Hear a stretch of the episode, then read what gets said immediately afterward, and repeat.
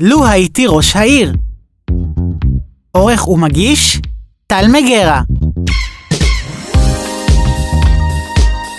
שלום וברוכים הבאים לפודקאסט לו הייתי ראש העיר. אני טל מגרה ואני שמח להיות כאן איתכם. בשנים האחרונות אני עובד, פועל ולומד שלטון מקומי. אני מאמין שזו הזירה המשפיעה ביותר על החיים של תושבי מדינת ישראל ושל תושבים ברחבי העולם.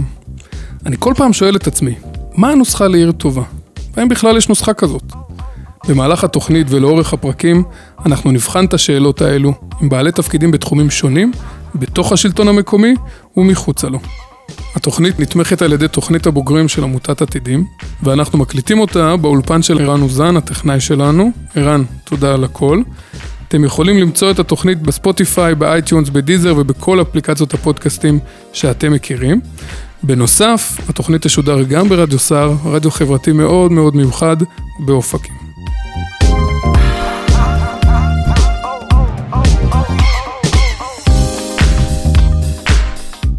ברוכים הבאים לפרק ראשון ומרגש של התוכנית שלנו. הפעם אנחנו נלמד על תפקיד ראש העיר ועל הרשות עיר, ובפרק הזה אנחנו נדבר עם אחד מראשי הערים המשמעותיים ביותר במדינת ישראל. ואנחנו נמצאים עם רוביק דנילוביץ', ראש העיר באר שבע. בשנת 1998, בגיל 27, עמד בראש, בראשה של קבוצת צעירים ששכנעה את יעקב טרנר, שאז היה מפקד חיל האוויר לשעבר והמפכ"ל לשעבר, לרוץ לראשות העיר באר שבע. טרנר נבחר והוא מינה את רוביק לסגן ראש העיר, שבהמשך הקים והוביל את אגף הצעירים בעיר, ובקדנציה לאחר מכן הפך לממלא מקום ראש העיר וממונה על אגף החינוך. ב-2008 החליט רוביק לרוץ לראשות העיר, הוא התמודד מול יעקב טרנר וניצח אותו. מאז ועד היום הוא ראש העיר באר שבע כבר קדנציה שלישית, ועל פי מספר הקולות בבחירות האחרונות, נראה שהוא ימשיך בתפקיד כל עוד הוא ירצה. מה שלומך רוביק?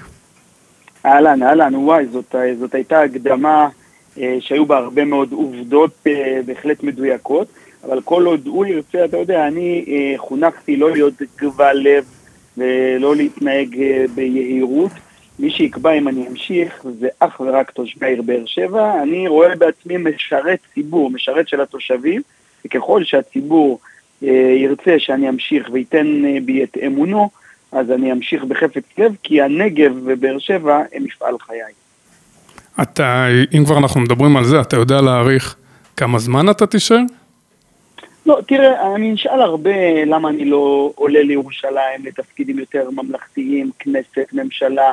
האמת היא, מכיוון שהדברים כבר פורסמו, הוצאו לי בעבר הצעות מאוד מפתות ממפלגות מהימין, מהמרכז ומהשמאל, ואני הודיתי לכולם ומאוד uh, התרגשתי, אבל דחיתי את כל ההצעות האלה, מכיוון שאני שליחה של מדינת ישראל בנגב.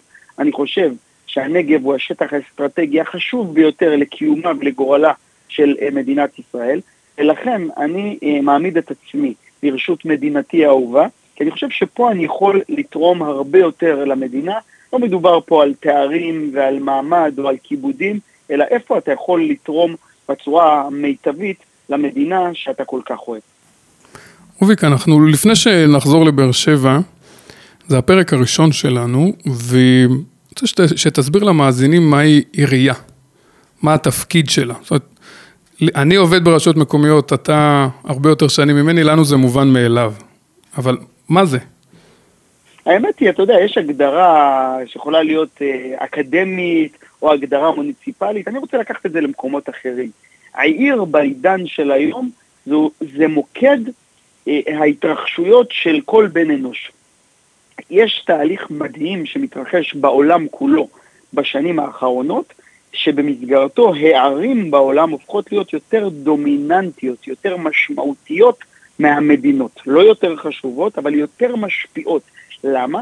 כי הן נוגעות אה, באופן ישיר באזרח, בתושב שהן משרתות אותו, בחינוך ובבריאות ובתחבורה ובסביבה, בתרבות הפנאי, בתעסוקה שלו. פעם לרשות המוניציפלית היו הגדרות, הגדרות מאוד ברורות. אה, אה, אה, גבולות הגזרה של העיר, של הרשות המקומית, המוניציפלית, היו מאוד מצומצמות. תנקי את העיר, תדאגי לדברים המאוד מאוד מאוד בסיסיים, קצת תעסקו בחינוך, למרות שהחינוך הוא מאוד ממלכתי, המדינה מכוונת אותך לתוכניות חינוכיות כאלה ואחרות, היא מסלילה בחינוך הממלכתי, הממלכתי-דתי, החינוך העצמאי, ולפתע בשנים האחרונות קרה משהו, גם בסבבים הביטחוניים שחווינו, שהעיר הופכת להיות מאוד דומיננטית. יש לה say בכל תחום. תחומים קהילתיים, היא לוקחת על עצמה אחריות לקהילה, היא מייצרת אה, אה, אה, גם אה, אה, תקציבים, היא מייצרת אה, אירועי תרבות ופעילויות קהילתיות וחינוכיות, היא משתפת יותר את, ההז, את האזרחים, היא נותנת גם להם, לקהילות, לעמותות, לארגונים, לקחת אחריות גם לגורלם, להיות שותפים גם בפיתוח, גם בתכנון, גם בעשייה וגם בבחירה של כל מיני אלמנטים במרחב הציבורי שבסוף משרתים את הציבור. אז אם אני צריך להגדיר עיר בעידן של היום, לא עירייה, עירייה זה דבר משעמם, עירייה זה דבר אה, מאוד מאוד שבלוני, מאוד מאוד בירוקרטי, אה, אה, ניקיון, אה, היתרים, מנהל הכנסות, אבל אני רוצה להסתכל על העיר. העיר בעידן של היום זה מוקד ההתרחשות של כל אזרח, המקום בו האדם רוצה להיות מאושר. הוא רוצה לקבל חינוך טוב לילדים שלו, הוא רוצה תרבות פנאי עשירה, הוא רוצה תעסוקה בשכר גבוה, הוא רוצה דיור אה, אה, אה, אה, איכותי במחיר מוזל ככל האפשר, הוא רוצה את אותה קהילתיות שמאפשרת לו לבוא לידי ביטוי ולהיות מעורב.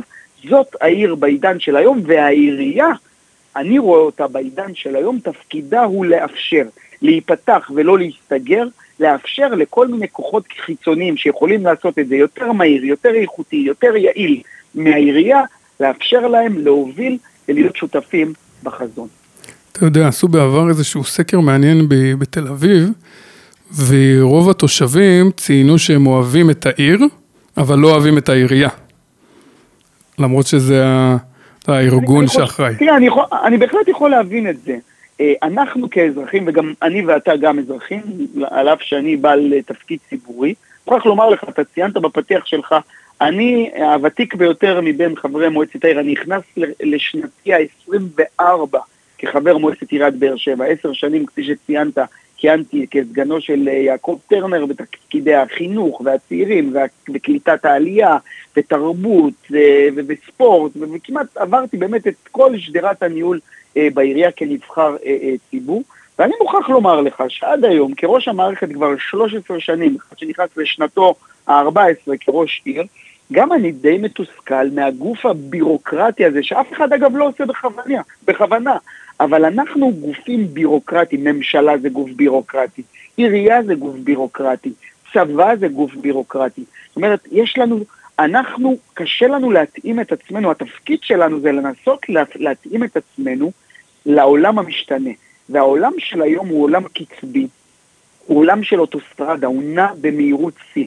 ואנחנו כגופים תהליכיים, בירוקרטיים, שצריכים את האישור של הוועדה הזו והוועדה האחרת, של החשב ושל הייעוץ המשפטי, קשה לנו לרוץ בקצב שבו נע העולם, ובגלל זה אנחנו גורמים לתסכול בקרב התושבים, לא בכוונה, בגלל שאנחנו מחויבים לעבור את אותו תהליך ארוך ומייגע.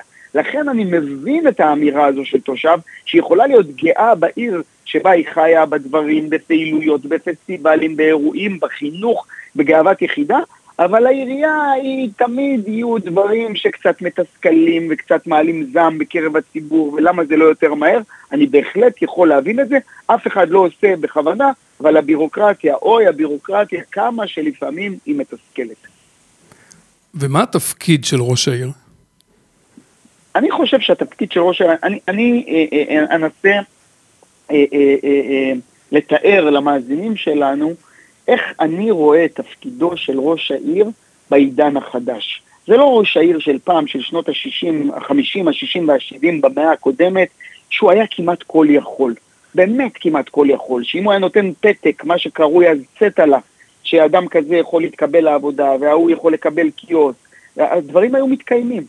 ראש העיר היום הוא מאוד מאוד מוגבל ביכולות שלו, וטוב שכך אגב, מגדירים לנו גבולות גזרה. ולכן ראש העיר בעידן של היום צריך להמציא את עצמו מחדש באיך הוא יכול בצורה המיטבית להשפיע. ואני רואה את התפקיד שלי בקביעת חזון, בליצור את החלום החדש לבאר שבעים, לאפשר להם להיות שותפים בגורל שלהם עצמם, להיות מעורבים, לתת להם להיות חלק מרכזי בקבלת החלטות, במעורבות הקהילתית, להרגיש שהם שייכים לדבר שהוא הרבה יותר גדול מהם עצמם. התפקיד שלי כראש רשות זה ליצור שותפויות כל הזמן. להביא יזמים ויזמויות, להביא תקציבים ומשאבים בארץ ובעולם, לרתום את משרדי הממשלה. תראה, בעיר שלנו בעשור האחרון יש השקעות של למעלה משבעה מיליארד שקלים. שבעה מיליארד שקלים. פארק נחל באר שבע, האגם, האמפיתיאטרון, אה, אה, אה, הספורטק, פארק ההייטק, מערך הסייבר הלאומי, רובע החדשנות, מרכז התחבורה המטרופוליני, קריית הספורט, אצטדיון טרנר, הקונכייה, עכשיו מתכננים את בית החולים, את הרכבת הקלה, שש שכונות חדשות בפיתוח, כן, שש שכונות חדשות בפיתוח, פארק הילדים, פארק האגדות, פארק המשחקים, מלא מלא מלא יזמויות, הכל כתוצאה משיתופי פעולה שהצלחנו ליצור, כסף שהצלחנו להביא, אבל לא רק כסף לשם כסף, תנו לנו כסף או תרומה, לא. אני מאמין בשותפות גדולה, לבוא עם הלהט, עם תשוקה, עם חזון, לשים אותו על השולחן ולהגיד לשותפים בואו, בואו תהיו חלק. זה מה שאפשר לנו ליצור את האקו-סיסטם בפארק ההייטק ורובע החדשנות, שעד לפני שמונה, תשע שנים כולם צחקו עלינו ואמרו, אתם תקימו פארק הייטק, מי יבוא לבאר שבע? איזו חברה תבוא לבאר שבע? מי ירצה להישאר בבאר שבע מקרב הבוגרים של האקדמיה? אבל אנחנו האמנו שיש לנו קלף מנצח. ואם אנחנו רותמים את כל הכוחות הטובים, ואם אנחנו מייצרים, מגביהים את הרף ומייצרים פה איזה חלום ישראלי חדש, אנחנו מאמינים שאפשר ליצור שינוי. ובעידן של היום אתה לא חייב להיות לונדון, פריז או ניו יורק כדי להיות מרכז העולם, אתה יכול להיות מרכז העולם גם מבאר שבע, אם יש לך את התשתית האנושית ואם אתה יודע לרתום את כל הכוחות. זה מה שעשינו, והתפקיד שלי זה לאפשר לעיר להיפתח לעולם כולו ולייצר כל הזמן שותפויות, להקדים את זמננו וליצור את העתיד. ואתה מייצר את השותפויות האלה בעיקר עם הדוויית חזון מאוד ברור לשותפים? אני, אתה יודע, אני אדם, אה, אני חושב שאפשר אה, אה, לשמוע את זה בלט שבו אני מדבר מהיום הראשון שנכנסתי נכון. לפעילות הציבורית. אני אדם מלא התלהבות, מלא לעז ומלא תשוקה ומלא אמונה, אני מוכרח לומר, אני עושה את זה באמונה. וברגע שאתה יושב עם תורמים ועם שותפים, עם משרדי ממשלה, עם קרנות בארץ ועם עמותות בארץ ובעולם, ואתה מסביר להם שבעצם חבל הארץ הזה הוא העתודה הגדולה ביותר לביסוסה של מדינת ישראל. ואם אנחנו נצליח לייצר את השינוי הזה, בעצם זו המהות של הציונות בת זמננו. אנחנו באמת עושים משהו חשוב וגדול לביסוסה של מדינת ישראל ולמפעל הציוני של הבית הלאומי. כל כך דור המייסדים חלם עליו. וכשאני בא עם תוכניות גדולות, אני לא מאמין בלבוא בקטן ולעשות עוד קצת מאותו דבר. דווקא ליצור את המשהו שנראה בלתי אפשרי ולהפוך אותו למציאות. הרי האגם המלאכותי הכי גדול, דווקא בלב המדבר, בבירת הנגב, כן, אנשים צחקו בהתחלה, אבל הנה, תיגש לפארק נחל באר שבע, לשכונה החדשה שהוקמה. הייתי, הייתי, הוא מדהים. ואנשים רואים את, את אמת המים הזו ואומרים, וואו, בלב המדבר זה ייתכן? היינו כחולמים. הנה, אבל הנה, אם אין לך את החזון הזה, המשוגע הזה, זה עם הזיק הזה, שאומר, יאללה, את הבלתי אפשרי נהפוך למציאות. אתה יודע, המחזאי האירי ג'ורג' ברנרד שו אמר פעם, אנחנו זקוקים ליותר משוגעים, כי תראו לאן השפויים הביאו אותנו. אין מה לעשות, כדי ליצור מציאות אחרת, צריך לבוא עם חזון אחר, פורץ דרך. צריך לבוא עם חלום חדש, כזה שנראה בהתחלה אולי כזה שהוא בלתי אפשרי. אבל ברגע שאתה רותם את השותפים האמיתיים, הוא הופך למציאות, והמציאות הזו היא מה זה מבטיחה ומה זה מפיחת תקווה בקרב האזרחים שאפשר לעשות עוד משהו ועוד משהו ועוד משהו, וזה מה שמניע אותי כאיש ציבור. אם אנחנו חוזרים 24-25 שנה אחורה, מה גרם לך ללכת לפוליטיקה? ההבנה שלי ששם מתקבלות ההחלטות. שאתה לא יכול כל הזמן להתבכיין, לשבת בצד, וכל הזמן להגיד מה לא טוב, אלא תצטרף, תפשיל שרוולים, תרצה להיות שם בין מקבלי ההחלטות, כן, גם אם אתה צעיר, אה, אה, הגיל זה לא מגבלה. אני אמרתי לכולם, היתרון הגדול ביותר שלי זה הגיל שלי. כי אתה בא תמיד מלא תקווה, אתה בא מלא התלהבות, אתה בא מלא תשוקה, אתה מאמין שכל דבר אפשר, ניתן לשנות אותו, אתה לא בא כבוי לעבודה הציבורית. אני מוכרח לומר שהלהט הזה, הזה והאמונה הזו, אה, אה, אה, נשמרו בי עד היום, כפי שאתה, אני מניח, מצליח לשמוע. ולכן, אמרתי, אם אני רוצה להשפיע, לשנות את הגורל שלנו כאן. נולדתי בבאר שבע, גדלתי בבאר שבע, התחנכתי בבאר שבע, אני ראש העיר השמיני של באר שבע, אבל הראשון שנולד בה, גדל בה והתחנך בה, ובשבילי זה, כל יום שאני יושב על הכיסא אני מתרגש, אני באמת מתרגש, אני כל כך אוהב את מה שאני עושה. אני מכיר כל סמטה בעיר, אני אוהב את התושבים של העיר באר שבע, אני אוהב את הנגב, זה באמת מפעל חיי, אני, זה, זה, זה, הכל זה, זה בתוך נימי נפשי, זה מרטיט את ליבי, העבודה היומיומית הזו, ולכן האמונה הזו שאם אתה רוצה לשנות, קום, תצטרף, קח חלק, ולא רק תהיה, תשב כמו פרשן מהצד או טוקבקיסט שתמיד מעביר ביקורת על אחרים מה לא טוב אצלם. תבוא ותהיה שם איפה שמתקבלות ההחלטות. תחליט אתה מה הדברים שצריכים להשתנות ואיזה דברים צריכים להוביל לקראת שינוי לעתיד של כולנו. זה מה שעשיתי בגיל צעיר, ואני מאוד מאוד שמח שהייתה לי התעוזה אז, בגיל 26 אה, וחצי, ללכת על זה בכל הכוח, להאמין שאנחנו יכולים לשנות. זה בידיים שלנו, מסתבר שזה גם במבחן המציאות צלח. אתה זוכר מה המהלכים המרכזיים הראשונים שעשית כשנכנסת לתפקיד? לתפקיד ראש העיר או לתפקיד כן. סגן ראש לא, העיר? לא, לתפקיד ראש העיר. תפקיד ראש העיר היו כמה החלטות מאוד מרכזיות שהחלטתי שאני הולך עליהן בקדנציה הראשונה. היתרון הגדול שלי היה שבאתי אחרי עשר שנים במערכת. זאת אומרת, נבחרתי לראשות העיר בגיל צעיר, אבל באתי צעיר עם ניסיון. אחרי עשר שנים, כפי שציינתי קודם, שעסקתי בכל התפקידים המרכזיים. הייתי גם חבר ועדת הכספים, ידעתי איך רשות מקומית מתנהלת. ידעתי מה היתרונות של העיר, העיר והעירייה, ידעתי גם מה החסרונות. ידעתי מה האתגרים שלנו, אבל גם הבנתי מה האיומים הגדולים שלנו. והדברים הראשונים שאני לא בזבזתי זמן ביום הראשון שנכנסתי לתפקיד, זה איך להפוך את העיר, קודם כל, לרשות עצמאית איתנה פיננסית בזכות עצמה, כי כל קודמיי בתפקיד קיבלו מה, מהמדינה מענקי איזון, ואני סירבתי לקבל מענקי איזון. לא הסכמתי להיות עיר חלשה, פושטת יד, שהמדינה תנהל אותה. אמרתי, אנחנו עיר מטרופולין, אנחנו ננהל את עצמנו. אז אני ויתרתי על עשרות מיליוני שקלים כמענקי איזון, עשינו רפורמות גם בצווי המיסוי, שינינו את המבנה הארגוני, הובלנו תוכנית אסטרטגית לעשר שנים, קבענו מהם הפרויקטים הגדולים, ואני החלטתי מראש מה ההחלטות הגדולות שקיבלתי, שבאר שבע לא הולכת בקטן. אנחנו הולכים על מגה פרויקטים ושמים את העיר על המפה של הגדולות. הגדולות בארץ, הרי המטרופולין, תל אביב, חיפה, ירושלים, ואפילו בונים את התשתית מהגדולות והחשובות והמרכזיות בעולם, בתחום הטכנולוגיה, הסייבר, שעד אז זה רק היה חלום. וכולם צחקו עלינו. אבל הבנו שאם אנחנו לא נלך בגדול, לא נגיע אף פעם לדברים הגדולים. כשאתה חולם בקטן, לא תגיע לשום מקום. כשאתה מגביה עוף ואתה מציב רף גבוה, החלום שלך תמיד יתממש ובגדול. והחלטנו ללכת בגדול, הפכנו להיות איתנים פיננסיים בזכות עצמנו, אנחנו אחד, אחת מ-24 רשויות איתנות, עצמאיות במדינת ישראל.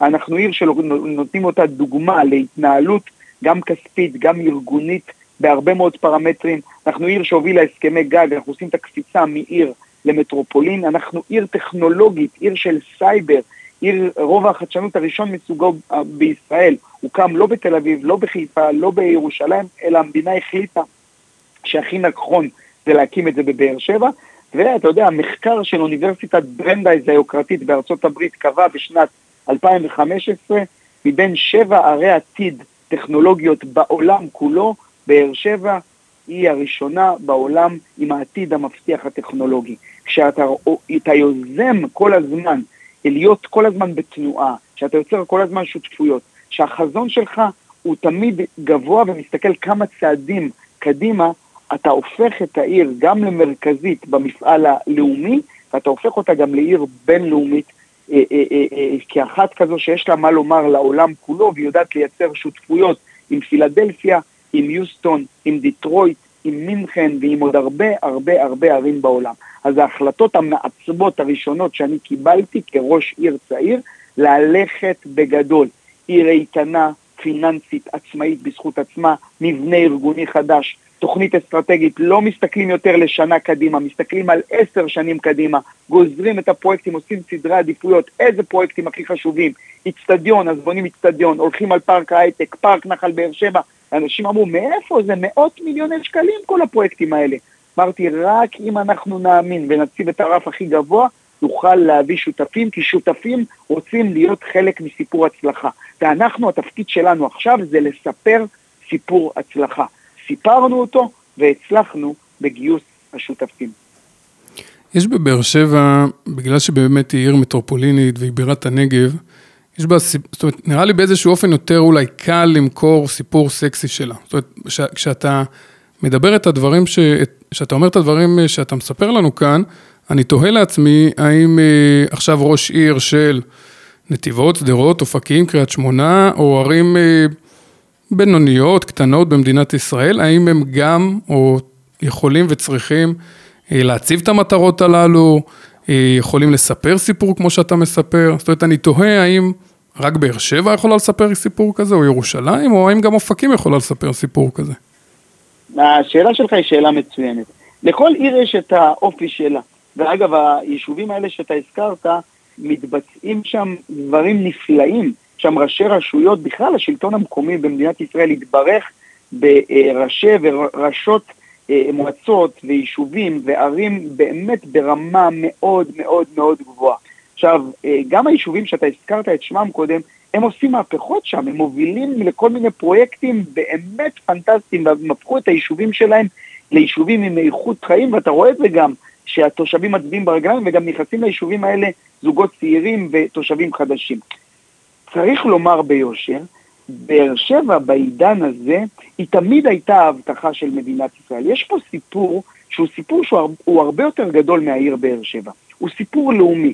כי אתה יודע, כל ממשלה, מהיום שמדינת ישראל נוסדה, ועוד לפני שהקמנו את מדינת ישראל, דור המייסדים נאבק בתוכנית החלוקה שהנגב יישאר חלק ממדינת ישראל. למה? כי הוא העומק האסטרטגי, כי הוא עתודות הקרקע של מדינת ישראל, הקטנטנה והמצומצמת הזו. ובירת הנגב זו העיר באר שבע. זאת אומרת, באר שבע תמיד הייתה הבטחה. היא הייתה הבטחה, אבל ההבטחה הלא ממומשת. היא הייתה פוטנציאל מוחמץ, ככה אנשים ראו בה. ואתה יודע, גם העיתוי אולי מתאים, ואולי הרגע הנכון, וגם כל השותפים שהתגייסו. אנחנו ברגע מכונן. התקופה הזו היא תקופה אסטרטגית מכוננת שכולם מבינים הגיע הזמן לבנות עוד מטרופולין במדינת ישראל. המטרופולין של הנגב. אי אפשר כבר להפוך את אה, גוש דן לעמוס, פקוק, בנוי בלי סוף. צריכים, הגיע הזמן ללכת דרומה. שם עתודות הקרקע, שם בכלל העתיד של מדינת ישראל. ובאר שבע היא המוקד, באר שבע היא עיר הראשה, עיר המטרופולין. ולכן הסיפור של באר שבע הוא סיפור עוצמתי, כי הוא סיפור שהוא הרבה מעבר לעיר, הרבה מעבר ליישוב. היא עיר שמייצגת משהו במישור גם הלאומי וגם הבינלאומי, בגלל זה הסיפור שלה הוא כל כך חזק ומכה הדים. אתה חושב שמבינים את זה במשרדי הממשלה? ראיתי שלאחרונה נפגשת עם יאיר לפיד, שהוא אחד, סביר להניח, משני האנשים הכי חזקים או משמעותיים בממשלה. מה אמרת לו שבאר שבע והנגב צריכים? ראשית, אני נפגש עם כולם. אתה יודע, במעמד שלי היום, אני לא איש פוליטי, לא שייך לאף מפלגה. אני במפלגת הנגב שהיא בקונסנזוס, אני השליח של המדינה. ומה שאמרתי ליאיר לפיד, המשנה לראש הממשלה ושר החוץ, ומה שאמרתי לראש הממשלה הקודם נתניהו שהייתי איתו ואני איתו בידידות, ולראש הממשלה בנט שאני איתו בידידות, ושר האוצר, אני בידידות עם כולם. למה? כי הנגב הוא בקונסנזוס. למה? כי המטרה היא מטרה משותפת לכולנו. איך לחזק את מדינת ישראל. ולחזק את מדינת ישראל זה להפוך את הנגב לאזור אטרקטיבי, לבנות את החלום הישראלי החדש. זה החזון שאני מנסה שהמדינה תצטרף אליו, כי זה נכון לה כמדינה. אני השליח של המדינה, אני רוצה לעשות את מה שנכון, לא לעיר באר שבע, לא לנגב, את מה שנכון למדינת ישראל. זה נכון שזה אה, אה, אה, מצטרף לחזון של באר שבע והנגב, אז העוצמה היא הרבה יותר חזקה. ומה שאני אומר לכולם, גם ליאיר לפיד וגם לראש הממשלה בנט וגם לשר האוצר ליברמן שאיתו אני נפגש מחר וגם לשר הביטחון גנץ וגם לראש האופוזיציה, ראש הממשלה לשעבר נתניהו ולאריה דרעי שהיה שר פנים וגם לאיילת שקד שהיא שרת פנים היום ועם כולם שאני מדבר, חברים יקרים, זו ההזדמנות הגדולה שלנו כמדינה. לרתום את הצעירות והצעירים ולומר להם, בואו, החלום הישראלי החדש שלכם הוא בנגב. העתיד שלכם נמצא בנגב. בואו נבנה נגב אטרקטיבי. נגב אטרקטיבי של דיור שהוא הרבה יותר מוזל, שהוא מאפשר לזוגות צעירים באמת להתקיים, וגם לגור בדירות הרבה יותר מרווחות, ולא על 60 מטר בגוש דן בדירות של קופסאות גפרורים. בואו אל הנגב ובואו נקים פה תעסוקה גם של הייטק וגם של ביוטק וגם תעשייה כימית וגם עוד ועוד מקומות תעשייה מגוונים. בואו נעשה נגב שהוא יותר זמין ויותר נגיש. אין סיבה שרכבת מהירה ממטרופולין למטרופולין תהיה יותר מחצי שעה. היום שעה ורבע זה הרבה. אנחנו מדינה קטנה. בואו נקים את שדה התעופה בנבטים, זה יהפוך את הנגב לבינלאומי, זה יבוא וזה ייצוא, זה כלכלה וזה תשתיות וזה תיירות, והנגב יהפוך ככה להיות בינלאומי. אני עושה את הכל כדי לשכנע את חבריי בממשלה כשליח שלהם, בואו נרוץ יותר מהר ונהפוך את הנגב לאזור האטרקטיבי הבא, שצעירות וצעירים, עולות ועולים חדשים יגיעו לנגב מתוך בחירה והם יגידו, זה המקום שאני רוצה לחיות בו, באיכות חיים, ואני יודע, יודע ויודעת שפה אני יכול להגשים את החלומות ואת המאוויים הכמוסים שלי. אתה מרגיש אבל שהם מבינים את זה? זאת אומרת, מצד אחד, באר שבע באמת מתפתחת. אה, הערים מסביב לבאר שבע מתפתחות באופן משמעותי. אבל גם ראשון לציון מתפתחת, ורחובות מתפתחת, ותל אביב מתפתחת. זאת אומרת, בתחרות הזאת, אני לא יודע אם אנחנו מצליחים להדביק את הפערים. סליחה שאני אומר אנחנו, אני פשוט תושב הנגב. זאת אומרת, אני תוהה אם אנחנו מצליחים, אה, אתה יודע, לצמצם את הפערים בינינו לבין הערים האחרות. האם אנחנו מהווים תחרות אמיתית? אתה צודק לחלוטין, זה בדיוק, זו בדיוק הסוגיה שאני שם על סדר היום. עכשיו, מצד אחד, אני מאוד שמח שראשון לציון מתפתחת, שאשדוד מתפתחת, שתל אביב מתפתחת ושירושלים מתפתחת, כי זאת המדינה שלי, אני אוהב את המדינה, אני לא רוצה שזה יבוא על חשבון, אבל אני אומר למדינה, את לא יכולה לעשות צעדים איטיים בנגב, לנגב יש את הזמן שלו. זמן בנגב זה לא הזמן האחר של מדינת ישראל, מכיוון שלאורך הרבה מאוד שנים הפערים הלכו והעמיקו בתחומי הבריאות ובתחומי התעסוקה ובתחומי ההייטק ובתחומי התחבורה.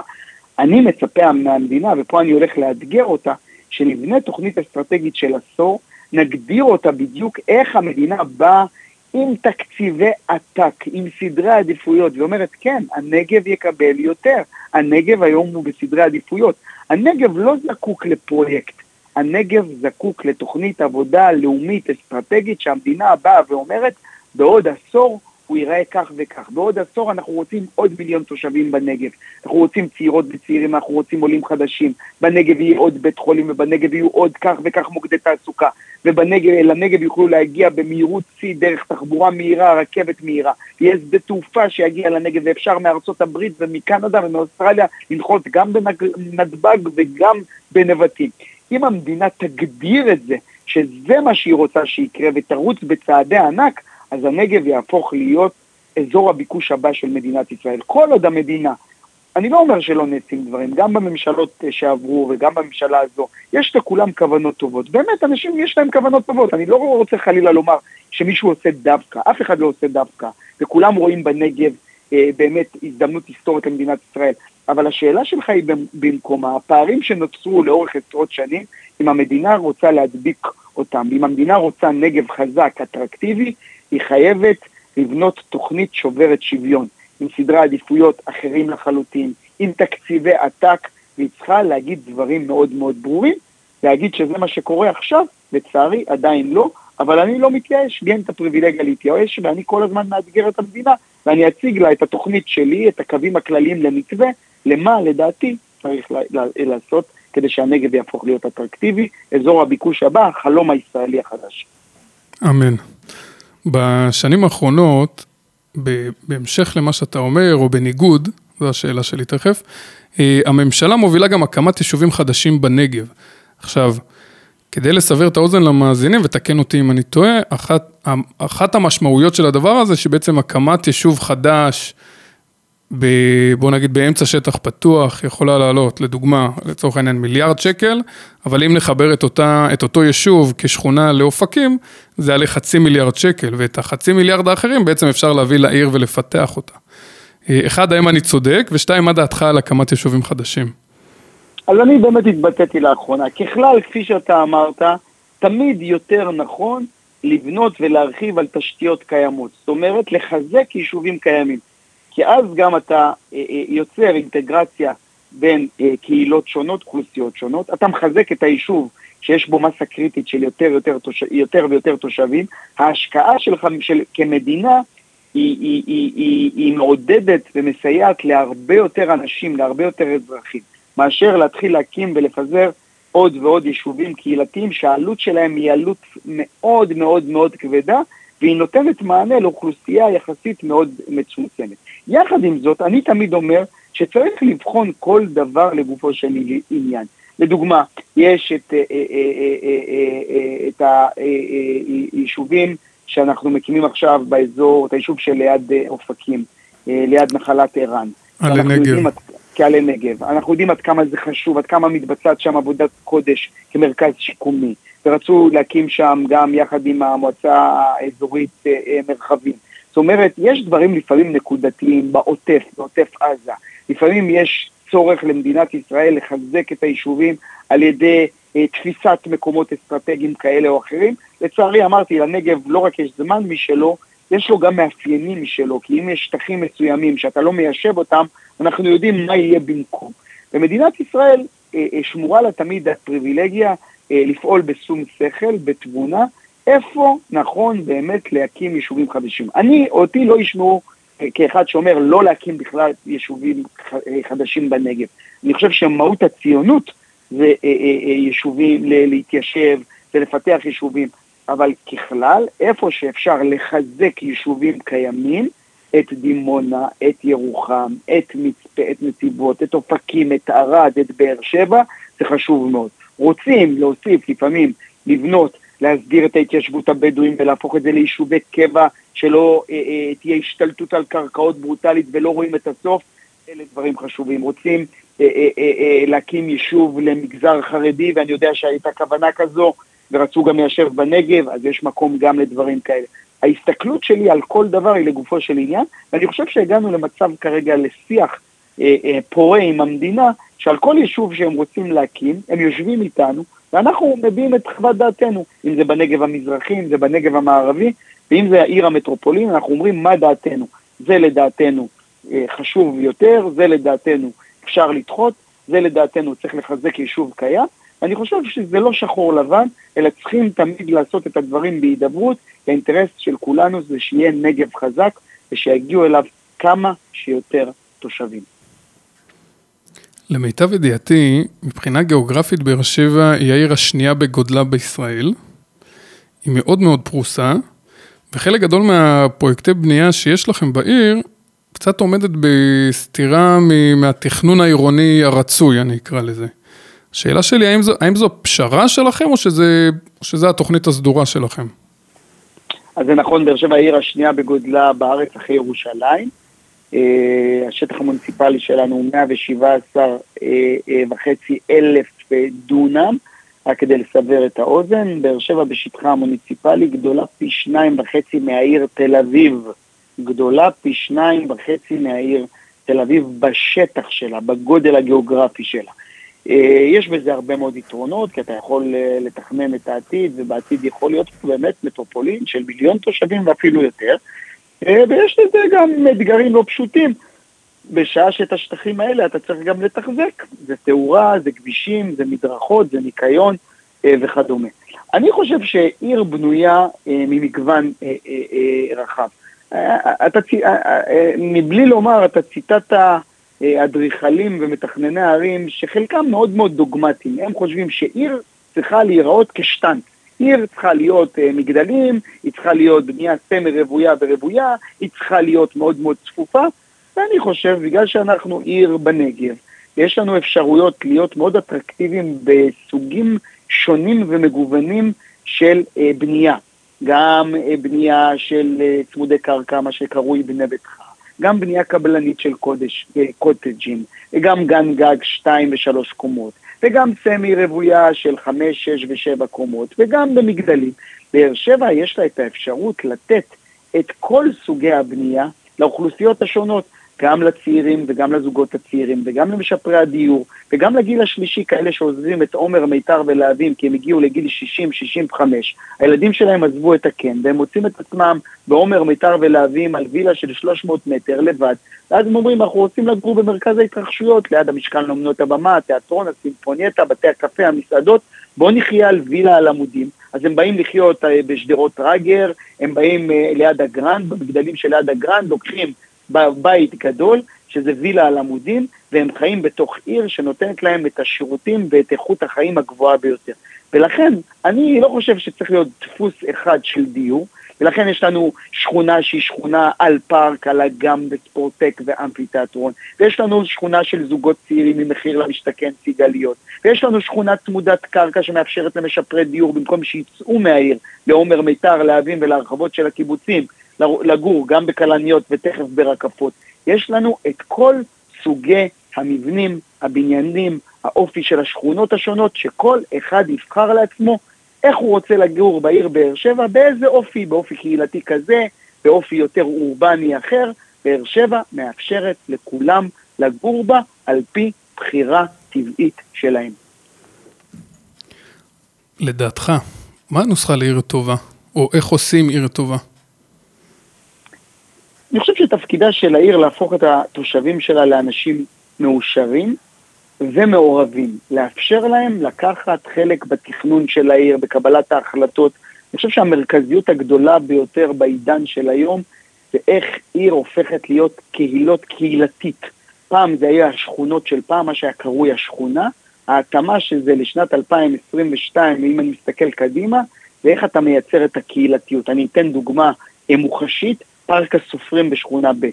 רק זה שלקחנו על עצמנו לתכנן פארק שחוצה שכונה ותיקה בשכונה ב', והוא בעצם תוכנן בשיתוף פעולה עם התושבים, עם הקהילה עצמה, עם התושבי השכונה הוותיקים, עם אותן סבתות, ושאלנו מה חסר להם, עם הזוגות הצעירים, ועם הסטודנטים שבאים גם עם הכלבים, וההורים עם הילדים, ובית ספר נתיבות יורם שהוא בית ספר מנגן, ושמענו את כולם, ותכננו פארק שהפך להיות פארק שהוא מתנס קהילתי ללא גג, והוא נותן את המענה לכולם, לספורטאיות ולספורטאים, אה, לאנשים שבאים ומייצרים תוכן של משחקים, לגיל השלישי, לספורטאים, לכל מיני אוכלוסיות. זאת אומרת, הרמה הקהילתית היום, אנשים רוצים לחיות בתוך קהילה. ככה אנחנו מאפיינים גם את שכונת סיגליות, גם את שכונת הפארק, גם את שכונת כלניות.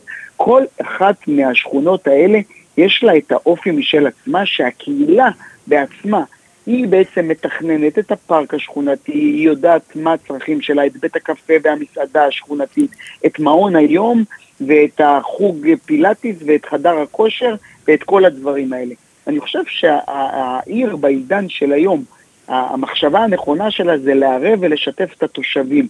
להיות חלק ביוזמה, לקרוא להם, תביאו, תביאו יוזמות, תביאו רעיונות, תהיו אתם הסטארט-אפיסטים של איך ייראה המרחב הציבורי, כי בסוף המרחב הציבורי הוא הסלון של כולנו.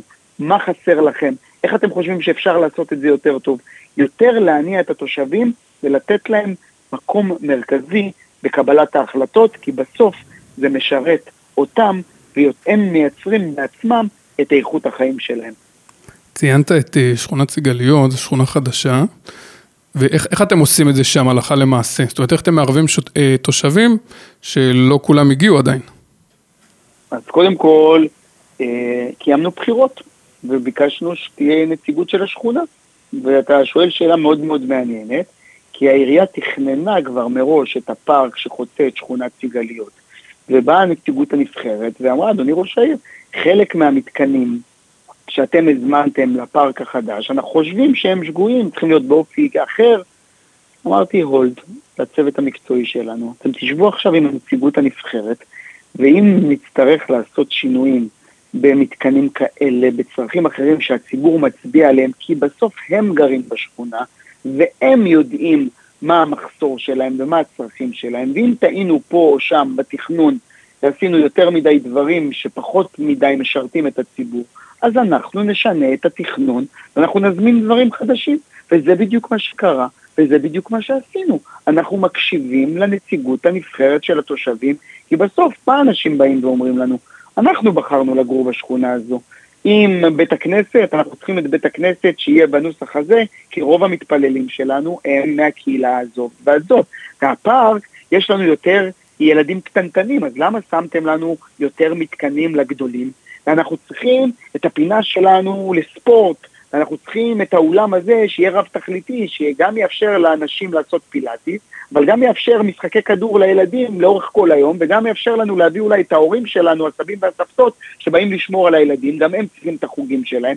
בעצם ההקשבה הזו לנציגות הנבחרת, היא יוצרת באמת את הפלטפורמה לאיך מעצבים את השכונה בצורה הנכונה. למרות שגם יש משהו מאוד uh, tricky בדברים האלה, כי לעיתים uh, אני לא בטוח שהתושבים יודעים מה שהם רוצים. זאת אומרת, אני לא רוצה חס וחלילה להישמע כאילו אני מתנשא, אבל אני אומר, הרבה פעמים יש, אתה יכול לשאול תושבים והם לא, זאת אומרת, הם לא תמיד יודעים בדיוק מה הם רוצים או מה הם צריכים. זאת אומרת, זה תהליך מאוד עדין בעיניי. אתה חושב שאתם מצליחים לעשות אותו, העובדים, באיזה מתכונת הם מגיעים לשיח הזה עם התושבים? תראה, אף פעם אין מאה אחוז של אה, שכולם מרוצים, אבל ברגע שאתה, יש בך נכונות כרשות לקיים שיתוף ציבור, כבר הציבור מבין שאתה לא מנחית עליו, אתה לא בא אליו מלמעלה ואומר לו, אני יודע מה טוב לך. לא, בואו אתם, בבקשה, תתווכחו ביניכם, תחליפו דעות ביניכם, שבו ביניכם, ואז תבואו אתם עם הדעה שלכם כציבור. אם אתם לא תצליחו להחליט ביניכם מה טוב לכם, מה עובר כחוט השני, כקונסנזוס, ומה אתם רוצים, ותרצו להחזיר את הכדור אלינו שאנחנו נקבל את ההחלטה, אז אנחנו נקבל את ההחלטה. אבל אנחנו מאפשרים לכם לקחת חלק בקבלת ההחלטה. אם יש רוב אה, אה, מוחץ שרוצה את הדברים האלה, אנחנו מוכנים בהחלט לאפשר לכם. לא תצליחו להגיע לעמק השווה, תהיה ביניכם התלבטות, אנחנו נהיה מוכנים להחליט. רוביק, איזה ציון אתה נותן לבאר שבע כעיר? האם יש סקאלה מ-1 עד 10, איזה ציון היית נותן לה כיום? אה, אני אף פעם לא משתתף במשחקים האלה של ציונים, לא לאנשים ולא לערים, ואני בכלל חושב שאנחנו כנבחרי ציבור, אוי ואבוי לנו אם אנחנו נהיה מרוצים. כשאתה מרוצה, אתה נח על זרי דפנה. אני אף פעם לא מרוצה. אני מאוד, אה, אתה יודע, יש לי תחושת סיפוק רגעית מפרויקט, ממיזם, מעוד מפעל שאנחנו מקימים, מעוד תוכנית שיוצאת לפועל, אבל אני תמיד נמצא בדבר הבא. אני תמיד נמצא בעתיד, אני לא חי את העבר. אני תמיד נמצא בעתיד. כל בוקר שאני מתיישב על הכיסא, אני אומר, מה הדבר הבא? מה הדבר הבא? ביום שאין לי איזה משהו חדש, אני מרגיש שפספסתי אותו, שהחמצתי.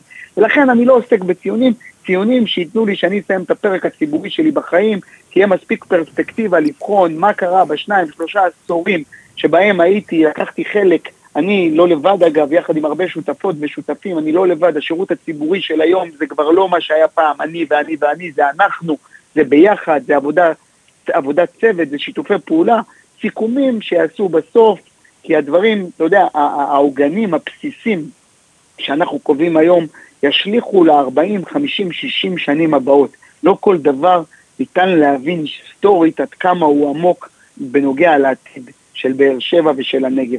אז ציונים, אני מעדיף לשים את הדברים האלה בצד ולהמשיך לעבוד ולהסתכל על העתיד וליצור אותו, יום-יום ליצור את העתיד.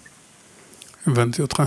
בספר שלך אתה כותב על זה שמערכת אה, החינוך צריכה לדעת לאהוב את התלמידים שלה ולחנך לאהבה. אה, אני באופן אישי מאוד מתחבר, והשאלה שלי, אתה כל כך הרבה שנים במערכת וגם אמון על, על המערכת החינוך אצלכם, גם כסגן ראש עיר, אתה חושב שהצלחתם? המערכת החינוכית היא מאוד uh, ריכוזית, uh, לאומית, ממלכתית. Uh, היא לא כל כך מאפשרת לרשות המקומית uh, ליצור שינויים בעצמה, על אף שאנחנו עושים את זה. אתה לא יכול לעמוד מהצד ורק uh, uh, uh, לבוא בטענות uh, לממשלות השונות. Uh, מה שאני כתבתי בספר, זה בא כתוצאה משיח מתמשך ומראיית אה, אה, תלמידות ותלמידים שהלכו עם השנים ובגרו, אה, וכולם שואלים את שאלת המיליון דולר, מה הנוסחה להצלחה? ואני מנסה להסביר להם שאין נוסחה להצלחה בחיים, אין בטח לא נוסחה אחת. תהיו אתם, תעשו את זה בדרככם. ואנשים חושבים שהמודל הזה שמערכת החינוך, אגב, לא רק בארץ, בעולם בכלל, דווקא המערכת שהייתה צריכה להוביל את כל השינויים, צריכה להבין שכדי להיות מנהל או מנהלת טובים, מפקד או מפקדת אה, טובים, אה, מנהיג או מנהיגה טובים, אה, לאו דווקא ה-IQ, לאו דווקא, לאו דווקא הציונים, הבגרות והפסיכומטרי הם אלה שיהפכו אותך למנהיג, מנהיגה, מנהל או מנהל, אלא ה-EQ, אלא האינטליגנציה הרגשית. ואני אומר שמה, שעל הדבר החשוב ביותר בחיים, כדי להיות מנהל, מנהלת, מנהיג, מנהיגה, מפקד, מפקדת, על הדבר החשוב ביותר בחיים שלנו אין ציון בתעודה, על האהבה. אין ציון בתעודה על אהבה, אי אפשר למדוד אהבה. אהבה להורים ולמשפחה, לאחים, לאחיות, אהבה לחברים, אהבה לסביבה, אהבה לעיר, אהבה למדינה, אהבה לבעלי חיים, אהבה, אהבה, אהבה. הרי זה המהות שלנו כמובילים, כמפגלים, שאנשים מתחברים אלינו, מתחברים ללב שלנו. הם מאמינים בנו כי אנחנו סוחפים אותם, הם אומרים וואי, הם אנושיים, הם רגישים, הם מלאי להט, הם מלאי תשוקה, הם לא בוחנים אותנו אם יש לנו חמש יחידות במתמטיקה או בפיזיקה או באנגלית. הם, הם חשים אותנו, הם מרגישים אותנו, ואז הם מאמינים לנו ובנו. ולכן אני חושב שהדפוסים חייבים להשתנות, המערכת חייבת להשתנות. אני לדוגמה כמחזיק תיק החינוך, הטמעתי את, את התעודה החברתית. אמרתי, זה לא מספיק שיש ציונים. ציונים זה חשוב, להתמקצע זה חשוב, להיות הכי טוב זה חשוב, מצוינות זה חשוב, אבל מה עם הערכים? איפה לצד התעודה ההישגית, איפה התעודה החברתית? מה שבן אדם עושה למען סביבתו, קהילתו, משפחתו, חבריו, האנשים הקשישים. איפה ההירתמות שלנו, ההתנדבות שלנו, ואני מייחס לזה חשיבות רבה, זאת מנהיגות בעיניי. ואלה האנשים שיכולים באמת להוביל את, ה, את המדינה הזו כמנהיגות ומנהיגים, מנהלות ומנהלים, מפקדות ומפקדים. וגם זה לא היה פשוט להטמיע את זה במערכת החינוך עד שאישרה לנו לעשות פיילוט, ואנחנו היינו פורצי הדרך, ובזכות העיר באר שבע, אז שהייתי מחזיק תיק חינוך, אה, אה, בעצם הוטמעה סוגיית תעודת הבגרות החברתית שהיום הושרשה בכל הארץ. הדבר השני שהטמענו, וזה אני רוצה לתת קרדיט לדוקטור חפצי זוהר, מחזיקת תיק החינוך, זה מרכזי המצוינות שלנו במדעים ובספורט ובמנהיגות ובפיזיקה ובתרבות ובאומנות. כל ילד, כל ילדה מבחינתי הם מצטיינים, וכל אחד טמון הניצוץ האישי, הכישרון. לא כולם יכולים להיות טובים בהכל, אין סידור כזה, אנחנו לא מושלמים, וטוב שאנחנו לא מושלמים, אנחנו משלימים האחד את השני. התפקיד שלנו זה לאתר את הניצוץ האישי בגן הילדים בגיל הרך, לראות למה הילדים האלה מתחברים, ולאפשר להם לטעום מכל מיני דיס, דיסציפלינות, ואז לראות למה הם מתחברים, לאיפה שהם טובים, לבחור את המסלול שלהם בעצמם, מה שעושה להם טוב, מה שגורם להם להתרגש ולהתחדש, אם זה אומנות, אם זה מדעים, אם זה ספורט, אם זה מנהיגות, ואז אתה בעצם מאפשר לכולם להיות מצטיינים בדרכם. וזה מה שעשינו במערכת שלנו, ואז ככה אתה לא יוצר תסכול, שאם ילד מרגיש שהוא לא טוב במתמטיקה, כמו שאני לא הייתי טוב במתמטיקה, כי עד היום יש לי חסם במתמטיקה, אני לא הסכמתי שמישהו יגביל לי את החלום. זה שאני לא טוב במתמטיקה או בפיזיקה, זה אומר שאני לא אוכל להיות ראש עיר? מי החוצפן שיגיד לי דבר כזה? מי האיש שיגביל לי את החלום? אני אולי לא טוב במתמטיקה, אני לא טוב בפיזיקה, אבל אני טוב באנשים. אני טוב בלאהוב אותם, בלחוש אותם, בלהזדהות איתם, להיות אמפתי, בלהזיל איתם דמעה, בלחייך להם, בלסחוף אותם, בלהעליב אותם, בלקחת חלק בגורל שלהם, בלקחת אחריות עליהם, אבל על זה אין ציון בתעודה. אז מה, אם אני הייתי לפי הדפוסים שמערכת החינוך קובעת, אז לא הייתי מגיע אף פעם לשום מקום, כי היו אומרים, אה, הוא חלש בפיזיקה, הוא לא הכי טוב במתמטיקה, הוא לא ספץ באנגלית, הוא לא יצליח. מי אמר? אני טוען שכל אחת יכולה להצליח, שכל אחד יכול להצליח. תהיו אתם, תעשו את זה בדרככם, תחזקו את נקודות החוזק שלכם. אני את, החול, את החולשות שלי שמתי בצד, אני לא מתעכב עליהן, אני מחזק את החוזקות שלי. אני רוצה לספר סיפור קטן ששמעתי עליך, אם אפשר, ואני חושב שזה מעיד הרבה על מה שדיברת עליו עכשיו. לפני בערך שנתיים, זוג חברים שעברו מבאר שבע לאופקים, סיפרו לי, אותה בחורה סיפרה לי שאימא שלה, היא עבדה פעם כמנקה בהסתדרות לפני עשרים ומשהו שנה שעבדת שם, ולפני בערך חמש שנים היא נפטרה. ולמרות שעברו כל כך הרבה זמן, כל כך הרבה שנים, אתה הגעת לשבעה. והיא ציינה את זה מאוד מאוד ברגש, היא מאוד מאוד התרגשה מהדבר הזה, כי היא הרגישה שראית את אימא שלה, וזכרת אותה, למרות שהיא לא הייתה מנהלת בכירה. ואני חושב שזה משהו ש... שמאוד מעיד עליך ועל מה שאמרת עכשיו.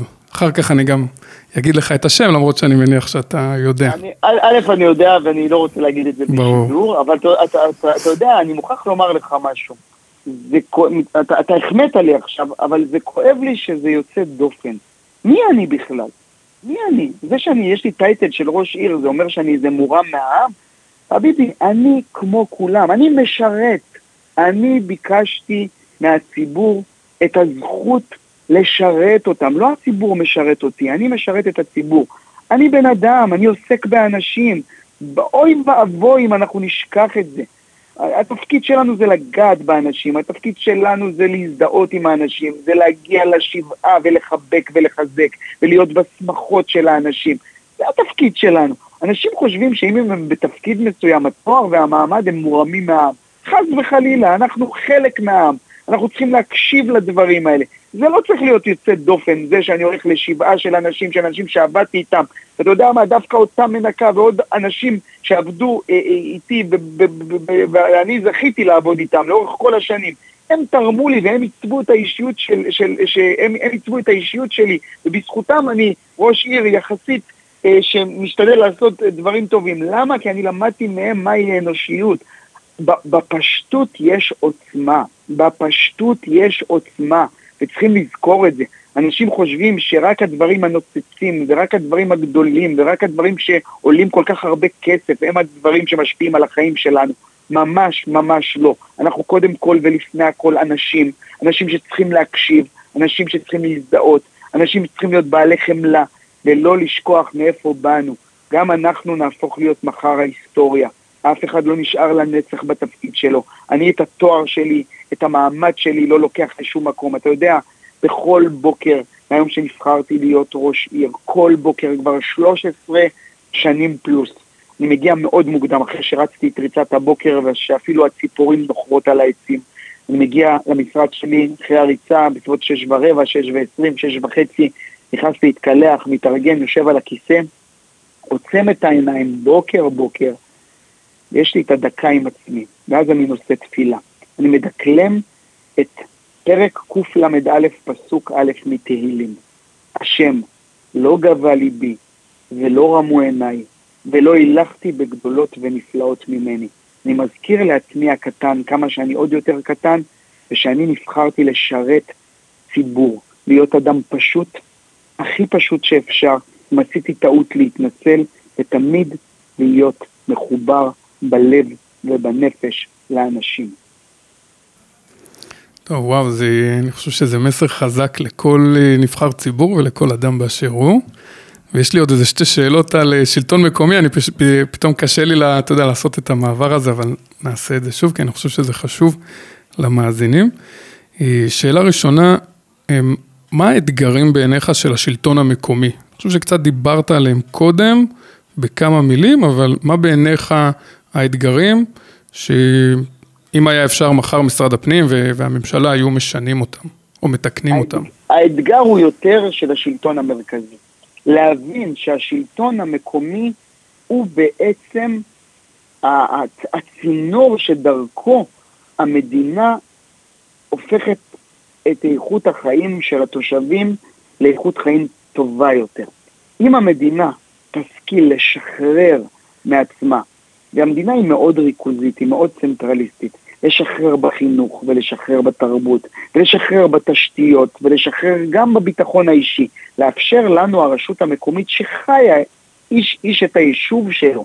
אנחנו יודעים יותר טוב מה נכון וטוב אצלנו. אנחנו, האינטרס שלנו שדברים יקרו מהר. ואם השלטון המרכזי יבין שזה גם האינטרס שלו, זה שהוא משחרר מעצמו את השררה, את הכוח, הוא בסוף עושה טוב לתושב העיר. מיהו תושב העיר? הוא אזרח מדינת ישראל. האינטרס פה הוא אינטרס משותף. כמו שאני משחרר לקהילות, לעמותות, לקרנות, לאוניברסיטה, לפארק ההייטק, לאנשים שאני יודע שהם יכולים לעשות את זה יותר טוב מהעירייה, כי העירייה היא בירוקרטית. אני לא רואה בזה פחיתות כבוד, אני לא מסתכל על האגו שלנו שהכל אנחנו צריכים לעשות. ברגע שאני משחרר, דברים קורים יותר מהר, ואז הם גם מתקיימים, הם מתממשים. ואז אומרים, וואלה, איזו עירייה טובה, איך היא עשתה את זה, ואיך היא יצרה את האקוסיסטם, ותראו תיאטרון באר שבע, ותראו הפועל באר שבע, אבל למען האמת זה לא אני. זה אנשים שעושים, אנשים ונשים שעושים את הדברים ואנחנו מאפשרים להם, אנחנו לא מחזיקים חזק את הכל אצלנו. אז אני חושב שהאתגר הגדול פה הוא האתגר של השלטון המרכזי לשחרר מעצמו, לא לקחת את השררה, את הכוח, את התקציבים ולהגיד אנחנו נחליט מלמעלה כי לא נכון, מה שנכון לתל אביב, נכון לבאר שבע, נכון לקריית שמונה, נכון לשדרות, לאופקים, לרהט או, או לעוספיא. אנחנו רשויות שונות האחת מהשנייה. תנו לנו את הגמישות הניהולית לקבל את ההחלטות למען התושבים שלנו, שהם האזרחים שלהם, שלכם. בקיצור, שחררו. שחררו ותשתחררו, כך ייטב לכולם. ובק, לסיום, בעוד קצת יותר משנה וחצי, יש אה, בחירות אה, לרשויות המקומיות. איזה מסר אתה רוצה להעביר למתמודדים ולאנשים שחושבים להתמודד, גם כחברי מועצה או לראשות העיר? קודם כל, אני מאוד מאוד שמח אה, בשנים האחרונות שיותר ויותר צעירות וצעירים, יש בהם את הרצון לקחת חלק בעבודה הציבורית. ואני מאוד שמח שזה קורה אה, בשלטון המוניציפלי. אני משתדל שתי אוכלוסיות, אתה יודע, מהיום שנכנסתי לעבודה הציבורית אה, ורצתי ברשימות עצמאיות, ב-2003 ברשימת הצעירים, ואחר כך מ-2008 אה, כראש עיר, אה, שני דברים מנחים אותי, לקדם שתי אוכלוסיות. קודם כל, השוויון המוחלט בין נשים לגברים, הרשימה שלנו מורכבת, אתה יודע, אנחנו זכינו בעזרת הציבור להכניס 16 אה, מנדטים מושבים מתוך 27 למועצת העיר. זאת אומרת שיש לכם רוב היום. יש לנו רוב, אה, רוב, אבל אני ברוב הזה גם לא מסתנוור ורציתי שותפויות של כל הסיעות האחרות, כי אני חושב שהן מרכיבות את הפסיפס הבאר שבעי המגוון, וחשוב מאוד לשמוע את כולם, גם אם זה מנדט אחד או שני מנדטים. לא לבוא ולדרוס ולרמוס ולהגיד אני הכי חזק, קיבלתי רוב מוחלט אז אני אעשה מה שאני רוצה. אני חושב שזה לא נכון, לא לבוא עם גבות לב, אלא לאפשר לכולם לקחת חלק בניהול העיר, להקשיב לכולם, כי יש צרכים מאוד מגוונים של הרבה אוכלוסיות. אז אה, אה, אה, נשים, היה חשוב לי מאוד לקדם עד היום, גם בתפקידי מפתח, אתה יודע, לנו יש מנכ"לית עירייה, לא מנכ"ל, יש לנו הרבה מנהלות בתפקידים בכירים אה, נשים, אז השיטת הריצ'ראט שאנחנו עשינו את הנשים וגברים שוויון מוחלט, והמון המון צעירות וצעירים. אה, אה, אה, ידוע שהחברת מועצה הכי צעירה בהיסטוריה של השלטון המקומי הייתה אצלנו, עדית רבס, שהייתה בת 21, ממש בגיל שמותר להתמודד, 21 וחודשיים, הייתה בעברה חברת מועצת, יושבת ראש מועצת הנוער העירונית, סיימה צבא, וקראתי לה לדגל. כל, תמיד יש לנו את חברות וחברי המועצה הכי צעירות, הכי צעירים, ואני שמח שהם שמחים ורוצים להשתלב אה, אה, אה, בעבודה המוניציפלית כמשרתות ומשרתי ציבור. אני גם אומר לאנשים שרוצים להצטרף לשירות הציבורי.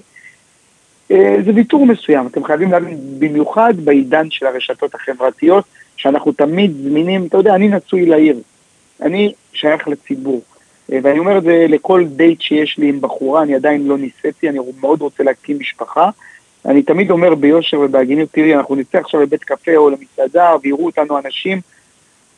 אני בעבודה, אני בעבודה 24-7. אה, אה, אנשים יפנו אליי, ירצו להצטלם, ירצו להגיד לי משהו, או דבר ביקורת או מחמאה. אני אחייך אליהם ואני אהיה סבלני כלפיהם, כי אני שייך לציבור. והמסר הזה שאני רוצה להעביר לאנשים שרוצים להצטרף לשירות המוניציפלי או בכלל לעבודה הציבורית, תבואו עם סבלנות. אתם שייכים לציבור, אתם לא יכולים להגיד עכשיו אני לא בעבודה. כי להיות נבחר ציבור זה מחייב, אתה תמיד בעבודה. ישלחו לכם וואטסאפים, ישלחו לכם לאינבוקס ולפייסבוק ולאינסטגרם ולוואטסאפ, ותצטרכו בסבלנות רבה להשיב לאנשים בחדר הכושר, בקניות, לא עלינו בלוויות, כן עלינו בשמחות, אתם תמיד תפגשו את הציבור אתם תהיו צריכים להיות תמיד עם חיוך על השפתיים, עם סבלנות של ברזל ולהשיב באדיבות. גם לפעמים שמדברים אליכם בצורה לא תמיד הכי נעימה. זה דבר אחד. והטיפ השני, תזכרו, העולם היום הוא שקוף. נכנסים לעבודה הציבורית, אין סודות. למי שיש שלדים בארון, יש דברים לא נעימים, תדעו שאתם חשופים, העולם של היום אסור להחביא שום דבר, לא צריך להחביא שום דבר, נכנסתם לעבודה הציבורית, תדעו שהחיים שלכם שקופים, תזכרו את זה. האם אתם מוכנים לשלם את המחיר הזה? תעשו חושבים עם עצמכם, אם כן, לכו על זה בכל הכוח. יש בזה גם מידה לא מבוטלת, ככה אני רואה את זה, של הנאה ושל סיפוק מאוד מאוד מאוד גדול. בתור אה, חבר מועצה צעיר אני, אני מאשר. אה, רוביק דנילוביץ', תודה רבה. יש לי עוד המון שאלות, אבל אה, לצערי זמננו תם. אני מעריך את זה מאוד, כבוד גדול, ואני מניח ומקווה שנצליח גם להיפגש בהמשך. אני לך... רוצה, כן. אני רוצה לה, להחמיא לך. אני רוצה להחמיא לך מכיוון שאתה נתת לי לדבר. שאלת את השאלות, אני הקשבתי, האזנתי בסבלנות עד שתסיים. אתה לא קטעת את דבריי, אפשרת לי לומר את הדברים כדי שהמאזינים אה, ירדו לסוף דעתי והם יבינו. עשית את זה אה, אה, בנועם, באמת, בתרבות דיון יוצאי דופן. פשוט היה לי נעים מאוד מאוד להתראיין אצלך, ואני בטוח שגם לך צפוי עתיד מזהיר, ובהזדמנות הזו אני אאחל לך המון המון בהצלחה, ואיך אומרים, עשינו חלק א', מתישהו בואו נקיים שיח גם על חלק ב', אני מניח שיהיו עוד אתגרים בשנה, שנה וחצי הקרובות. אני בטוח. תודה רבה. הפרק הגיע לסיומו. תודה לכל מי שסייע להפקת התוכנית, תודה לעמותת עתידים על מימון התוכנית, ותודה לערן אוזן, הטכנאי שלנו. אני מזכיר שאתם יכולים למצוא אותנו ב Spotify, iTunes, Deezer, ובעצם בכל אפליקציות הפודקאסטים, וכמובן ברדיו סער, רדיו חברתי מאוד מיוחד מאופקים. אני הייתי טל מגרה, נשתמע בפרקים הבאים. לו הייתי ראש העיר, עם טל מגרה.